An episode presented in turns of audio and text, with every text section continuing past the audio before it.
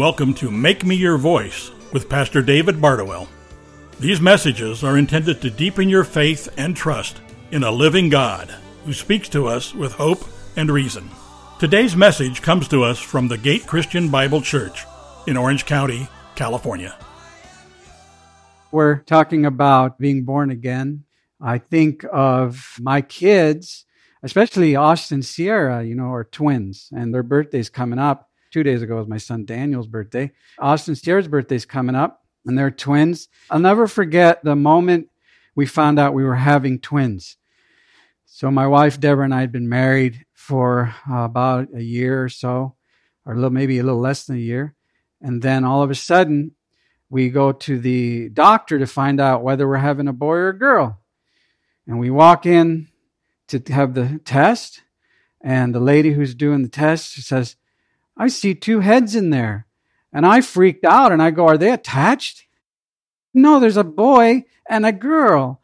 And it was amazing. Sierra was born first, so she's a little older than Austin, but it was definitely one birth followed by a second birth. Well, being born again is kind of like that. It's one birth, which is our natural birth, but then later being followed by a second birth, which is born from the Spirit, not of flesh, but of spirit. In our natural birth, we were born into sin. We were born into what we would call being born into Adam. But our second birth, which is when we're born again, we're born into Christ by the Spirit of God. And in order to be born out of Adam, out of sin, and into Christ, you have to be born again. Once natural, when you're born into the world, but the second birth is supernatural when you're born into Christ by his Spirit. Today, we're in part four of hashtag not of this world. And I put the hashtags on there to remind us that we are in the world, but we're not of the world. And today we're going to talk about born from above. The theme of this series is from John chapter 17 when Jesus prays and he prays and he says, They are not of the world, speaking of his disciples as followers, which would be you and me if we're followers, even as I am not of the world. So let's talk about what this means. And I do pray that we'd have clarity. There's some confusion about, I don't want to be a born again Christian. Well, then what does that mean if we're saying we don't want to be a born again Christian? Are we a Christian? So let's talk about that. So, number one, I am not of the world because I am born from above there's an interchange of terminologies. It can mean born again, or it can mean born from above.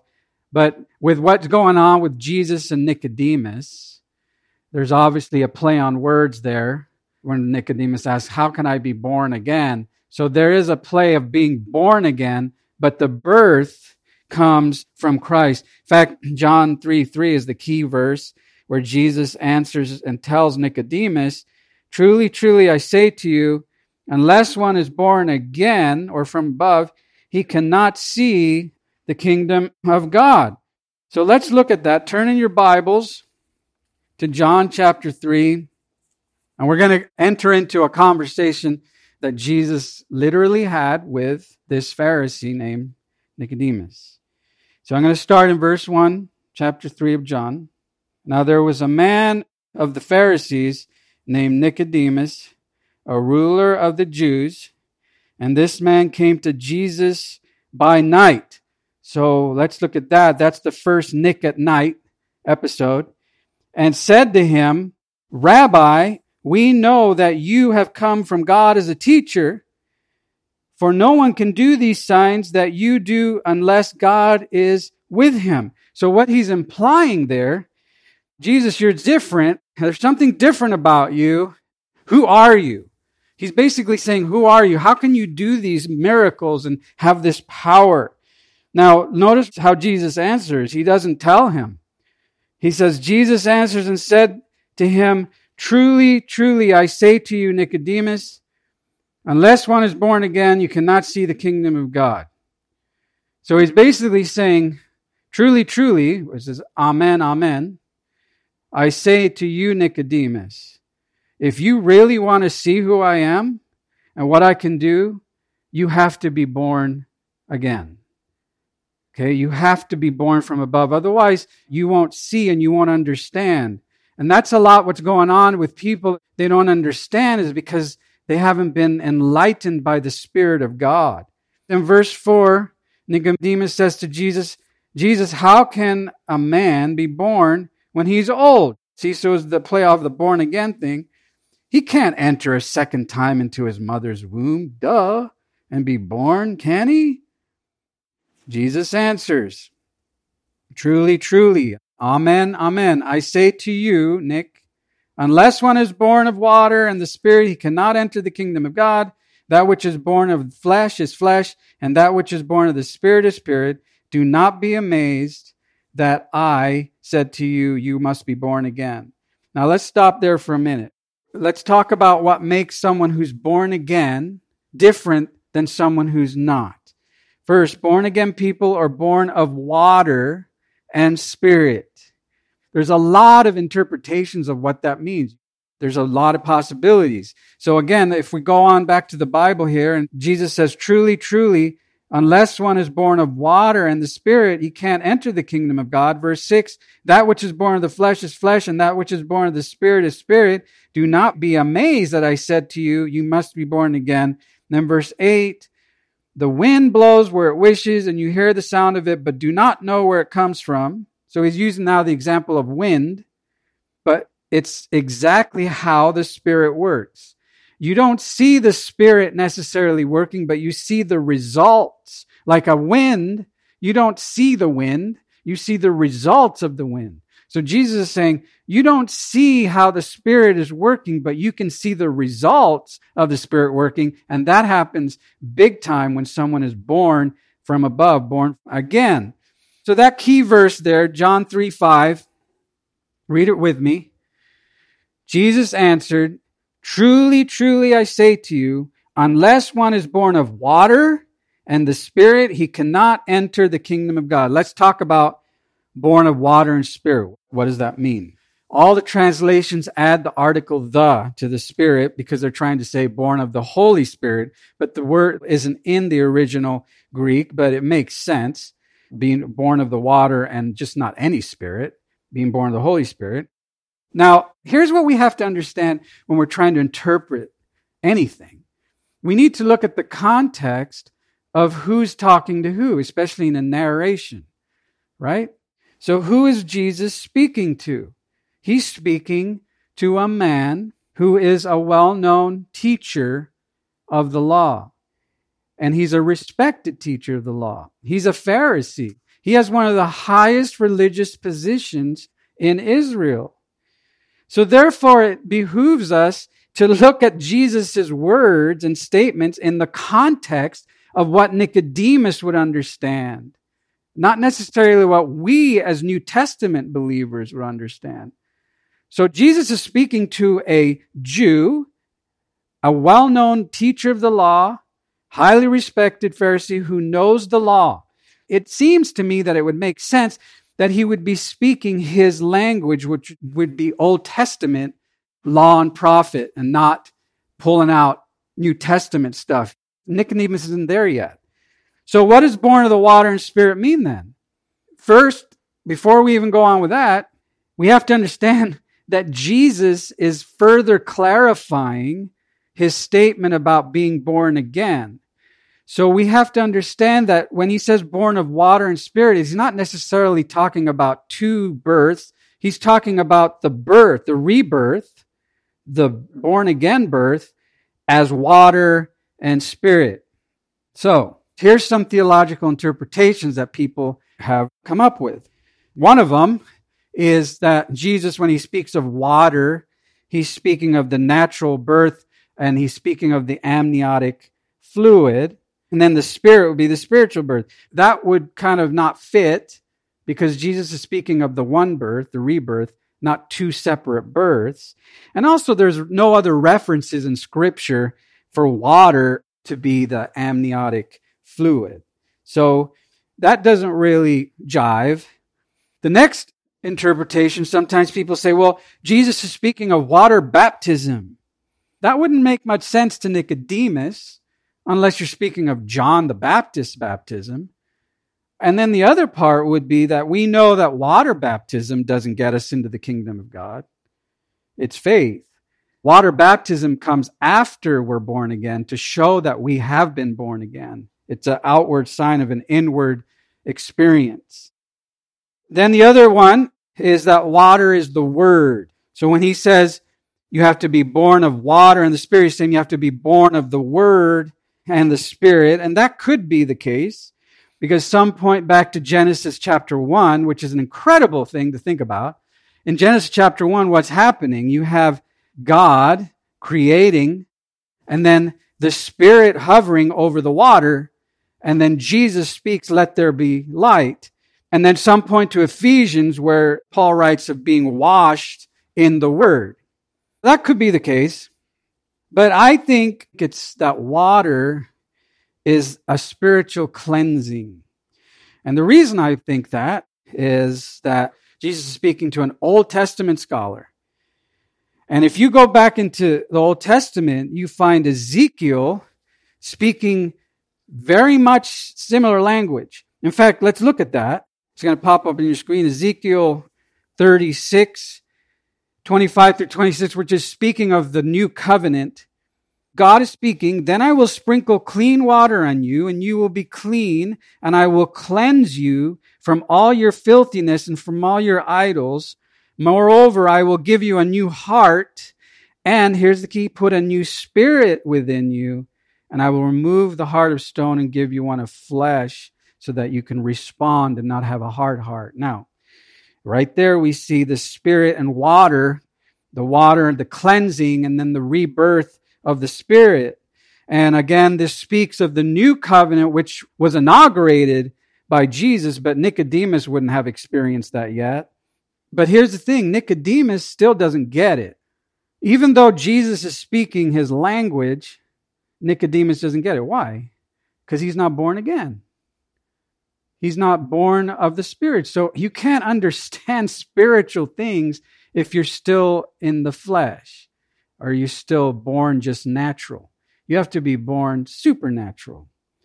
And water is the cleansing aspect of the Spirit. So when Jesus says you must be born of water and spirit, it's not two separate births. He's speaking of you have to be born from above. And when that happens, you get a new spirit, which is the Holy Spirit, and you are cleansed.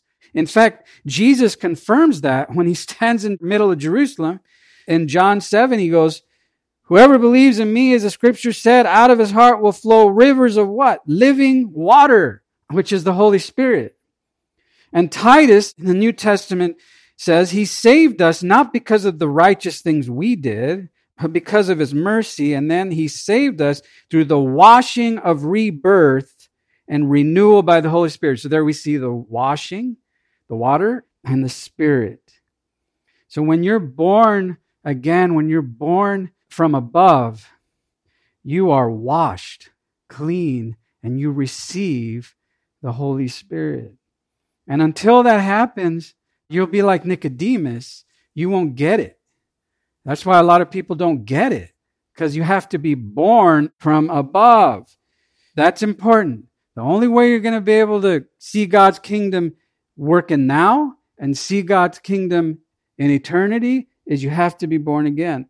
Next, born again people believe heavenly things. We're not subject to lies and distortion and deception. Sadly, I can honestly say a lot of Christians are. Why is that? Because they're not in the Word. They watch the news and they watch TV and they read the Twitter and all this stuff, the social media. That's what they're being fed. And they never contrast it or compare it to the Word of God.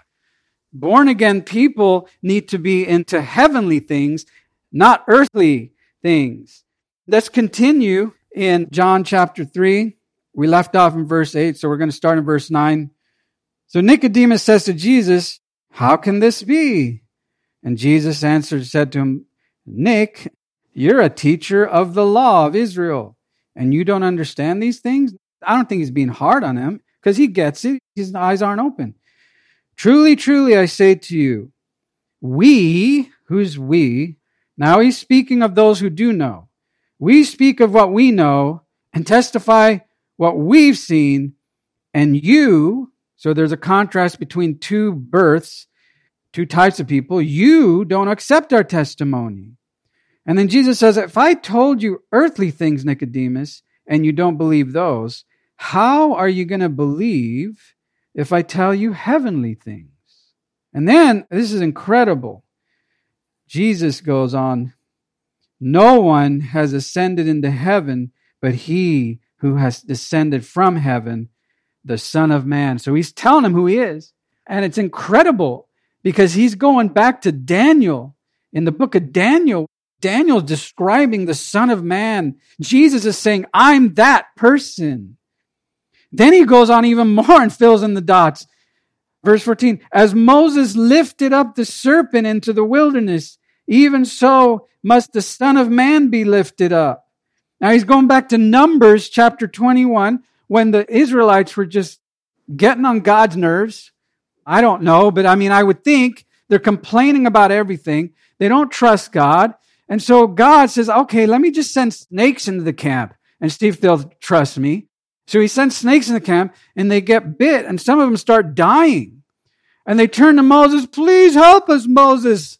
He says, okay, let me see what I can do. And God says, okay, Moses, here's what I want you to do.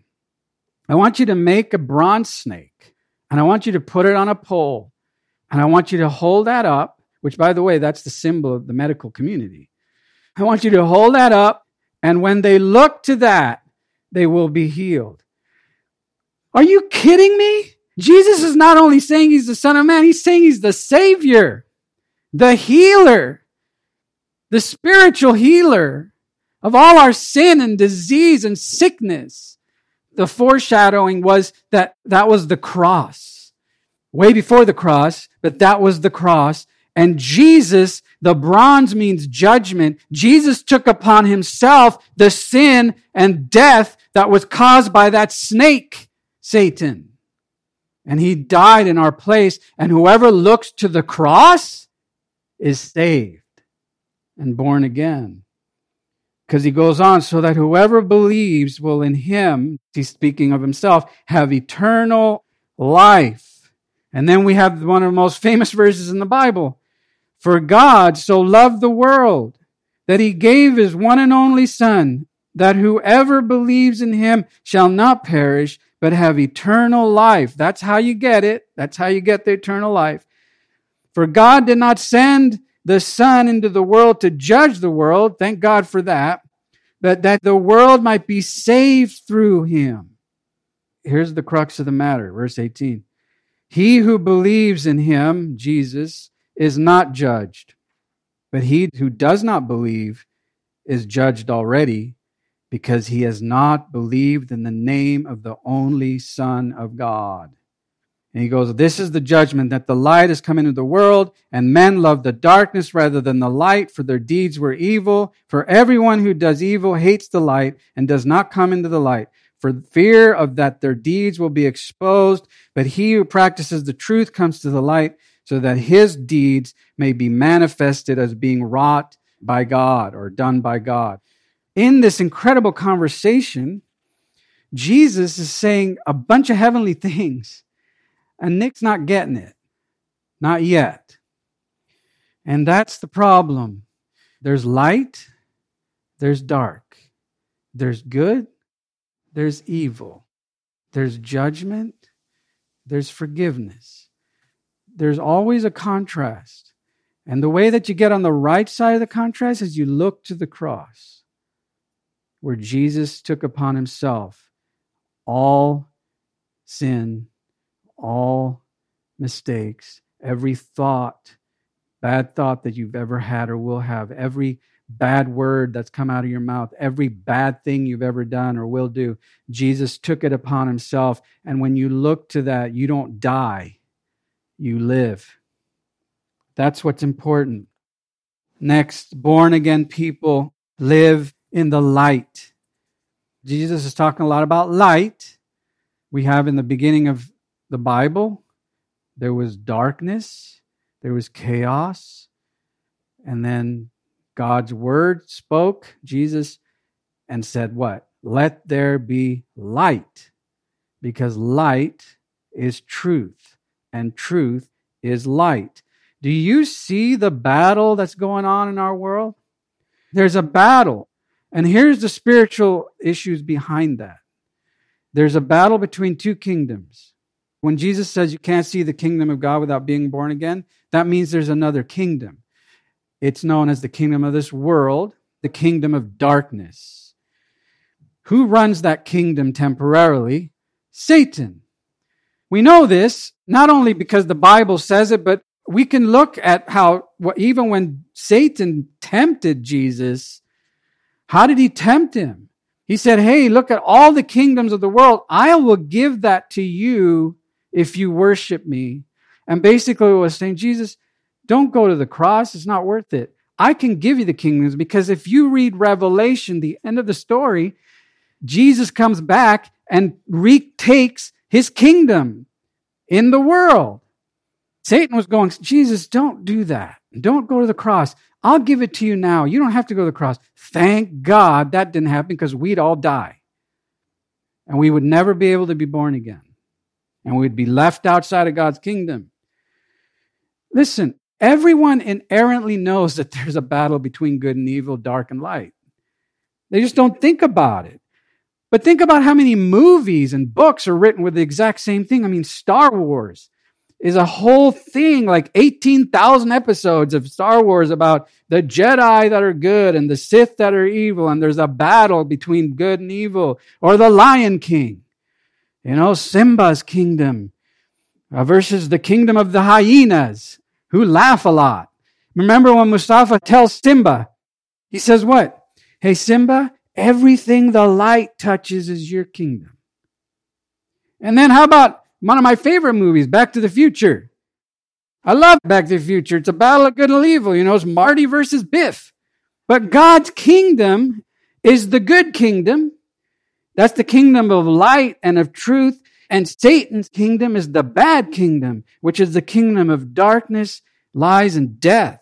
And here's Satan's goal entirely to keep as many people in the dark as possible. Because if you're not born again, you're in the dark. And you're outside of God's kingdom, which means you are still in the kingdom of darkness, which has a dead end. God's will, though, for everyone is that to come into the kingdom of light by believing in his one and only Son that gave his life for you so that you would not perish in the darkness, but come into the light. So if you look at the world today, you see this battle. People in the world they don't know it, but they're working for the leader of the kingdom of darkness. They're deceived. They don't even know, most of them, that they're fighting against God. So John confirms this issue of light in his whole gospel. In fact, the first chapter says, In him was life, and the life was the light of men. He's speaking of Jesus. The light shines in the darkness, but the darkness did not understand it because you can't understand it unless you're born again. But those who remain in the dark will be judged. That's why Jesus says this is the verdict. Light has come into the world, but people love the darkness instead of light because their deeds were evil. And that word love is agape love, which is the highest degree of love that people love the darkness more than they love the light. That doesn't even make sense. But why? Because they don't even know they're in the dark. The only way they will know is when they get out of it. Like if you're stuck in a dark room, the only way you get to see is turn on the light. And people don't know they're in a dark room. Their deeds are evil. That's why they love the darkness. Now, listen. Here's a question. Is it possible to do good things outside of Christ? Meaning that anybody who's in the dark can do good things? Well, depends how you define good. Jesus said there's no one good except God alone. So can we help people? Can people in the dark help other people? Obviously, yes. But here's the problem. Those good things are worthless unless you're doing them in the light. Isaiah says this, all of us have become like one who's unclean and all our self-righteous acts are like filthy rags, which will shrivel up and the wind will sweep us away in our sin. Now there's two different winds. There's the wind of sin and darkness that overcomes people. And then there's the wind of light and good and truth and the Holy Spirit who overcomes as well. So when Jesus says, I'm knocking at the door of your heart, I want to come in, you better let him in because otherwise you're going to stay in the dark. All evil deeds are born from the flesh, Adam, and instigated by the devil. Paul spoke that when he said in Romans 7 Now, if I do what I do not want to do, it is no longer I who do it, but it is sin living in me that does it. Now, he's not castigating blame to someone else. He's just stating a theological truth that the devil made me do it. You remember that? The devil made me do it. Well, the devil doesn't make you do it, but he can surely get a foothold if you're not willing to let the Holy Spirit get a hold of you and work in your life. Now, here's the worst thing that can happen to anybody. You need to listen up. And it's found in Romans 1:24. Therefore, God gave them over in the sinful desires of their hearts. There comes a time when someone rejects the light over and over and the light of Jesus and rejects Jesus, which is the unpardonable sin. The heart comes so hard that God just hands them over to their own desires. That is the saddest thing in the world. And we see that all throughout the world because God is trying to get a hold of your heart and you just keep rejecting Him and rejecting Him. Whenever there's confusion or chaos, division, you know Satan got a foothold. And people who reject the light live in the darkness. But in John 3 21, Jesus said, But anyone who lives by the truth comes to the light so that his works may be shown to be accomplished by God. So we as Christians, we work good, we do good deeds, not for our glory, for God's glory, to show people that it's God who's doing it through me. Some people say, God and me, we're doing it, or God is my co pilot. No, God does it through you. If you just surrender and let Him do what He wants to do, you will experience a peace and a, a light and just an understanding of man, in my own self, I am like a filthy rag. But because Jesus got a hold of me and I believed in him and he came into my heart and I'm born again, I'm not stuck in that old birth. I'm not wearing those old clothes. Problem is, you still go into your closet and you turn them on. They don't fit you anymore. Get rid of them. You're dressed in white, white as snow, pure as light. Do you feel like that? No. But repentance is believing what God says over what you think or feel. And once you get a hold of that, once you believe it in the deepest parts of your heart and your soul, you will understand that you live by grace. And it's God doing it through you. So, how do we end? I am not of the world, I am of the word. So, I want to give you some wordy advice, not worldly. Live like you know who you are. Live like you know who you are. Jesus said that you shall know the truth and the truth shall set you free, but it's not enough to know it intellectually. You have to know it and believe it in your heart. The new heart that God wants to give you. And if you're a Christian, the new heart you have, but you're pushing the light because for some reason you want to keep doing the old work. Don't do that. Let the light of Jesus come over you because you are not of the world. You're of the light the light of Jesus Christ who lives in you and through you because you are born again. Thank you, Lord, for your word. Thank you that you took us from the kingdom of darkness and that you put us in the light. And I can't help but think of even Nicodemus, who later in John chapter 19, we see him being a part of the burial of Christ, and he brought expensive ointments and perfumes for Jesus' burial. Now, I don't know if he believed it seems like he did, or maybe he was just doing good stuff. But I think that conversation at night brought Nick into the light. And I pray right now, if there's anyone who's stuck in the dark and wants to come out of the dark into the light, you pray this prayer in your heart. You say, Lord Jesus, come into my life. I believe in you. You are the Son of Man and the Son of God, and there's no one more worthy than you. And I want you to be the Lord of my life. And I want you to make me that new person. I want your Spirit, your Holy Spirit, to come into my life and turn on the light so that I can understand and grow and be in your kingdom. And for those who are in the kingdom, let's live like who we are. Let's not live in the old birth. Let's live in the new birth. In Jesus' name, amen. Pastor David Bardowell's message reminds us that God speaks to us with hope and reason so that we can be His voice in this world. Please join us again for Make Me Your Voice, a ministry of the Gate Christian Bible Church in Orange County, California. We would love to have you join us for a Sunday service. For more information or to find our location, please visit thegatecbc.com.